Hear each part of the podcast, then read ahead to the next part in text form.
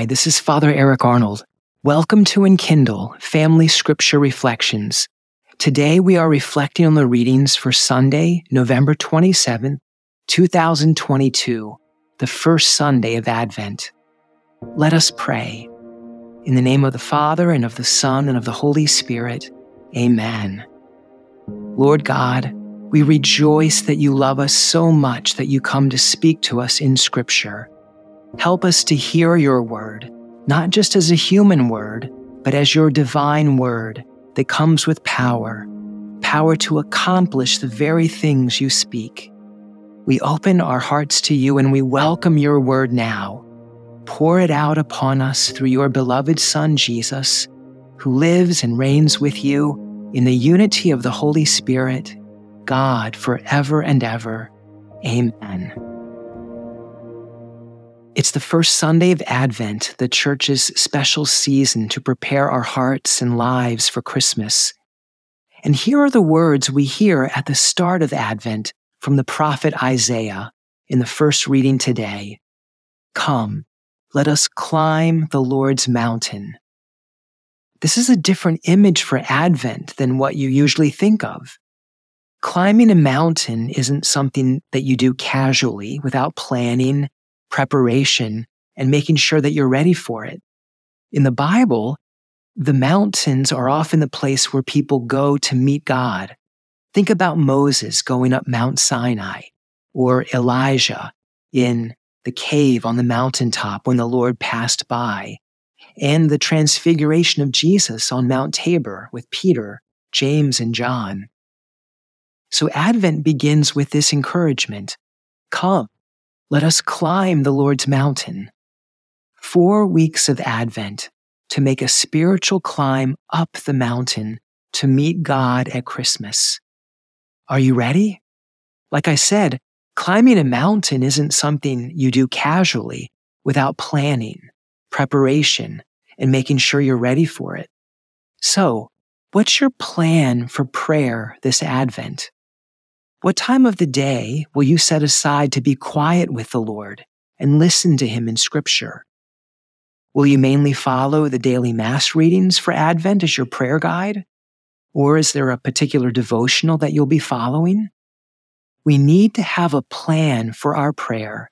Otherwise, it probably won't happen in the midst of the crazy busyness between Thanksgiving and Christmas. How about the sacrament of reconciliation? This is the most important preparation as we get our hearts ready to receive the Lord Jesus. So, when will you sit down with the Lord and quietly and thoroughly examine your conscience with Him? When will you meet Him in the sacrament of His divine mercy? We need a plan, otherwise, it's not going to happen on its own. Climbing a mountain takes determination, it's not easy. So, part of our Advent preparation also involves getting our game face on. I mean, we just need to know in our hearts that it's going to be a battle to set aside quiet time, to sit in the presence of Jesus, fighting the distractions and the laziness of streaming that encourages us just to sit and to be passive. But we need to be ready for that, to expect that it's going to take some work on our part. We also need food. We need spiritual food for this Advent climb up God's mountain. So come to Mass ready for the Lord to feed you. Look forward to the strength that comes from the gift of the Lord's body and blood. Like you're doing now, read the Sunday Mass readings ahead of time. It helps us to really chew on and feed on God's Word when we're not just hearing it for the very first time at Mass itself. And make sure that you're coming to Mass hungry, meaning Stay away from the spiritual junk food that can kind of cover up our genuine hunger for God. Stay away from the spiritual junk food in order that you might be really hungry in your heart for the gift of the Lord in his body and blood at Mass. Finally, what special acts of charity and love will you be offering to help stretch and grow your hearts this Advent? When you climb a mountain and the air gets thin, your heart and lungs need to be ready to work hard. We need to have already kind of stretched our lung capacity to get ready for that. And so this Advent, what is God asking of you to stretch your heart and grow your capacity for love? And remember, as we think about all these things, this is not just for us adults. This is for every one of you, old and young. Each one of us, no matter what our age is, each of us can do special things to get ready for Christmas. It will look different if we're eight years old than if we're 80 years old. What we do during Advent will look different if we're a mom taking care of four kids or if we're retired. It will look different for me as a priest than it will for a high school student. But each of us is invited by Isaiah Come, let us climb the Lord's mountain. Now, when we do all of this, this Advent, what should we expect? Here's the really good news. Isaiah tells us that those who climb the mountain of the Lord will experience the peace of the Lord in an amazing way. In our first reading, he says, They shall beat their swords into plowshares and their spears into pruning hooks. One nation shall not raise the sword against another, nor shall they train for war again. Isaiah uses really dramatic language to describe the supernatural peace that comes to those who climb the mountain of the Lord.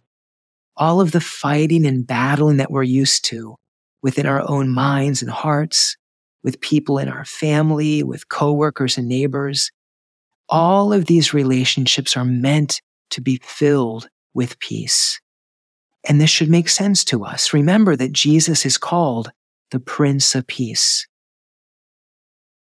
For a child will be born to us, a son will be given to us, and the government will rest on his shoulders, and his name will be called Wonderful Counselor, Mighty God, Eternal Father, Prince of Peace.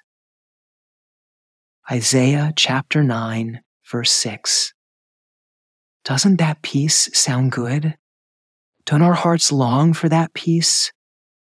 Above the valleys of our anxieties and worries, above the plains where we battle with our own selves and others, there is a mountain from which peace will flow. A supernatural peace, a joyful peace, a life giving peace. This Advent, come, let us climb the Lord's mountain Lord Jesus, bless us as we begin this holy season. Pour out grace and mercy upon us to help us make the most of these special days you give us.